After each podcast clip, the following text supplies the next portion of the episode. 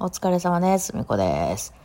はい。えー、まあ、だんだん暑くなってきたんで、あの、私、ペットボトルのお茶をよく買ってね、あの、まあ、箱買いして飲んでるんですけど、あの、500ミリみたいなね、方のちっちゃい方ね。あれを冷蔵庫に入れて冷やしてるわけなんですよね。で、まあ、冷蔵庫から出して朝とか飲みますよね。で、飲んだやつをですね、まあ、もう一回飲むかなと思って、その辺置いときますよね。そうするとですね、あの、こう中で空気が膨張して、こう、パキッとか言いますやん？なんか、こう、いきなり音しますやん。で、なんかこう、いろんな準備とかしてて、あの、まったり朝ね、猫とかがその辺でこう、あの、寝てるんですけど、うちね、猫3匹おって寝てるんですけど、あの、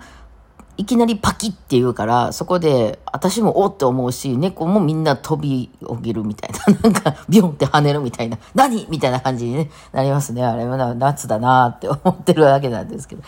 はい、えー、ご質問が来てました。お肉さん、答えます。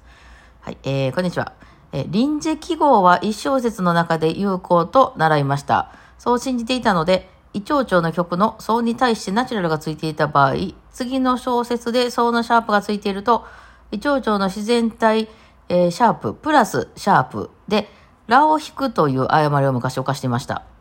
先生からは、これはそういうことじゃないんだよと言われていたのですが、納得できません。最初のルールって何やねんと思っちゃいます。ゆうご先生はその辺ご経験ございますか？はい。ちなみに、私、リズムが苦手ですという質問をさせていただきました。はいはいはい。1と2と3と4との回ね。はい。私、ショパンが大好きで、メロディー重視な音楽を中心にやってきたせいか、正しいリズムを取ることが苦手です。えー自分が聴いてきた音楽がそういうことを形作るのでしょうか。まあ、ふみこさんは昔からロックが好きだったそうなので、もしかしたら絶対リズム感はそこから来ているのかなと思いました。はい、わかりました。はい。えっとね、まず前半の話ね。あ、そういうことね。まあ、その、ルールとして、えー何かにこう、例えば、もともと、まあ、え、まあ、なんか、え、じゃあ、もともとじゃなくても、何かその一小節の中にもシャープなり、あの、フラットなり、ナチュラルなりな、そういう臨時記号という臨時のものが付けられた場合は、一小節有効であると。だからまた、銅にシャープついてて、ほんなら、その一小節の中にもう一回銅が出てきたら、あの、ね、それは、あの、書いてなくてもシャープにするんだよっていうルールがあると。うん。ただ、それは一小節でなんか有効なので、次の小節でまた動画出てきたら、あの、その、さっきついてたシャープっていうのはもう関係なくなってると、うん、いう話ですよね。あとはその、もともと、まあ、その、シャープがいっぱいついてる蝶、そう言ってらっしゃる一長所とかね、シャープ3つとかつついてて、まあ、銅とかシャープつきがちですよね。で、シャープがついてる、えー、動画、そのある小説では、ナチュラルって書いてあったので、ここでは、あ、じゃあ、その、もともとほんまはシャープついてるけど、シャープなしでこの小説は弾くんだな、という指示になってたと。ただ、次の小説で、あのーもう一回シャープがついてると。ってことは、もともとシャープついてるんやから、あの、そこにまたわざわざシャープをつけてるっていうことは、その、お肉さん的には、じゃあ、シャープにプラスシャープして、シャープっていうのは半音上げるっていう記号なんで、もう一個半音上げて、えー、音を高く、ね、その、もうあと半音分高くするんじゃないかというふうに、まあ、ルールなんで、別にその、もともとついてるシャープの上にまたシャープがついてるという、どういうことやねん。というわけで、えー、してたら、そうじゃないんだよと。いうふうに言われて、納得はいかない。いや、わかるよ。これ納得いかへん気持ちはわかります。私も、そのルールは、とにかく、あの、ルール通りにしてほしいなっていうのはあるんですけど、その辺がなんか人間社会ですよね、あの辺ね。えー、よかれと思って書いててくれてんのよね。うん。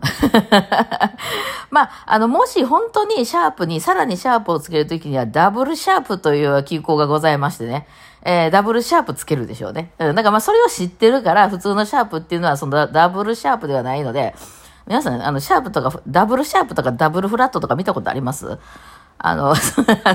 そうですね。えーだからまあ、そのシャープとかフラットっていうのは半音上げるとか半音下げるとかいう意味であると同時に、その、じゃあ、シャープを隣に3つつなげていったら3つ上がるんかって、そういう意味ではないってことですね。シャープのドという意味になりますという、これわかります？あの、ドにシャープがついてたら、ドを半音上げるっていう意味じゃなくて、ドシャープという音になりますよっていうだけなんですよね。うん。だから、もともとドがシャープの、あの、曲の中で、またそこにわざわざシャープつけてたら、じゃあ、ドのシャープのシャープかっていう意味じゃなくて、ドのシャープはあくまでドのシャープという音ですよという意味。これもついね。だから、もしもう半音上げたければ、ダブルシャープっていうなんかね、このバッテンみたいな記号があるので、あのね、QR コードみたいな、のちっちゃいやつみたいなのがあるので、えーそれをつけてあるということなんで、まあ、だからそのルールを逆にまた知ってると、あの、あれってことですね。まあ、そういうルルールは面白いですけどね。うん。なんですね。えー、ただですね、いや、そうやね。私もそう思うし、ほんで特にね、あの、パソコンで今ね、あの、譜面ソフトとかでバッて売ってると、もうその譜面は、あの、機械なんで、そんな、よく、あの、まあ、よかれと思って書いてくれてね、前の小説で、その、ナチュラルみたいなのをつけてるから、今回はちゃうよ、ちゃんと元に戻ってるよっていう意味でわざわざつけてくれてるんやけど、あの、機械とかやったらつけないですね、それはね。でね、お、面白いですよ。私なんか結構譜面めちゃくちゃ見慣れてるんですけど、やっぱりその良かれと思ってつけてくれてるやつとかを結構見、見な、見慣れてるから、あの、やっぱその、つけてないとね、そこ、やっぱハマるね。だからやっぱりそ、そこにシャープをわざわざつけてる意味っていうのは、ほとんどの人はそれを書かなかったら、その、シャープ落としちゃうんやろね。なんとなく前からの流れで、あの、なんかナチュラルの方がハマるみたいな音の場合は、人間面白いもんで、こっちの方が、あの、音楽的にハマるくないみたいなほんで、入れちゃうんですよね。えー、だからそうじゃないよと。うん。大体みんなここよく間違いがちやから書いとくけどさ、と。うん。っていう意味でしょうね。だから、まあ、弾いていったらね、なんか書いてる意味とかは分かったりするんですけどね。まあ、そういうことですよね。うん。だから、まあ、その、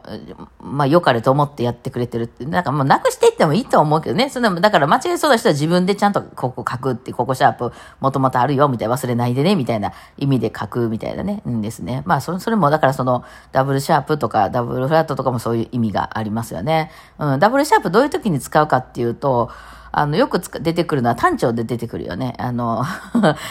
単調、クラシック、特にクラシックの単調ってなんか結構臨時、臨時記号をつけがちなんですよ。6番目と7番目の音にシャープがつくみたいな、半音上がるみたいな聞いたことありますかね。うん。あの、まあまあ、ちょっと詳しくは、まあ、詳しくは、あの、ハモロー会に来て、あの、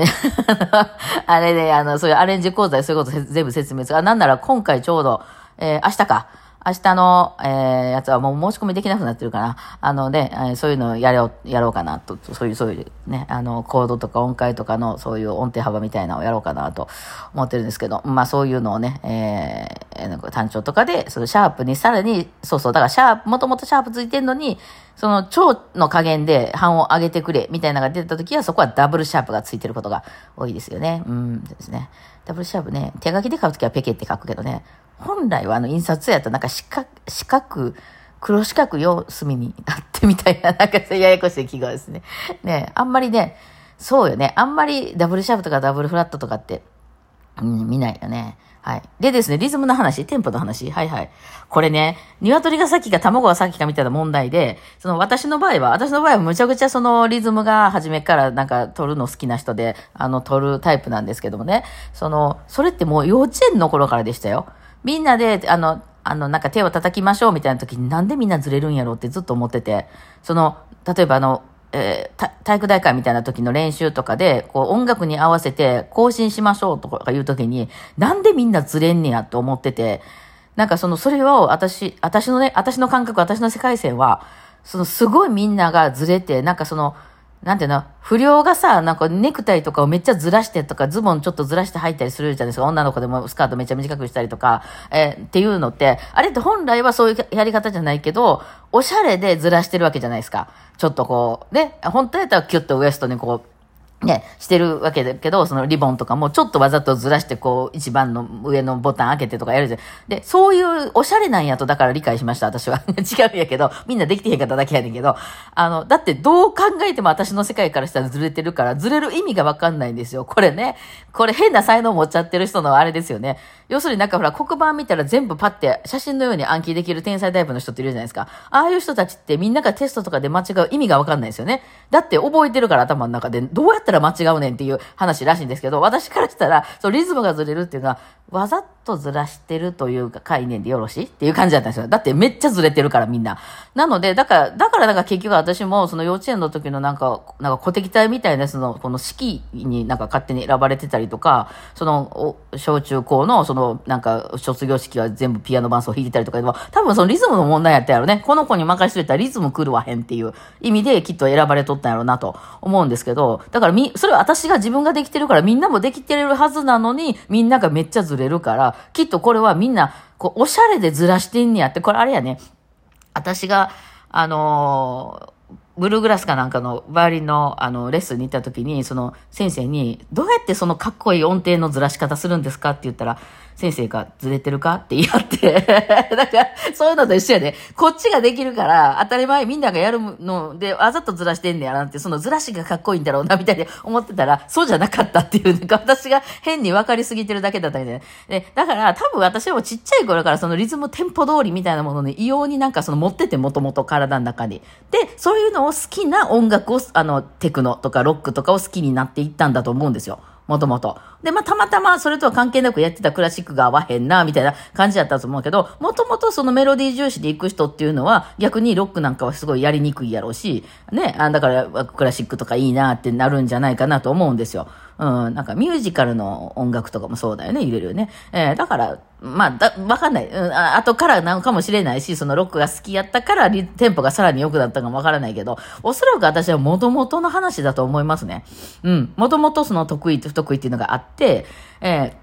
ー、ね、音程ば、まあ、音程は私ちょっとね、に、あの、そんなに初めから取れたわけではないから、結構苦手だったとは思います。まあ、リズムはもうなんか、だからみんながさ、あの、ほら、お客さん手拍子お願いしますとか言ってさ、あの、そのお客さんに手拍子してもらうスタイルのライブとか苦手や。だいたいみんなずれてるから、いや、これはね、お客さん側のレベルがとかじゃなくて、OK でも思いました。プロ OK でも思いました。なんでみんなちゃんとリズム取れへんやろうと思って。だからそう、異様にシビアなんですよ、私がね。うん、分かってしまうから。だからそこはすごくね、あの、クラシックやってる時には邪魔でしたね、これはね。うんですね。まあそんな、ボカロとかやる時はすごい、ね、得やけどね、これね。そうですね。だからまあ、どっちが先なんでしょうね、これね。面白い話ですね。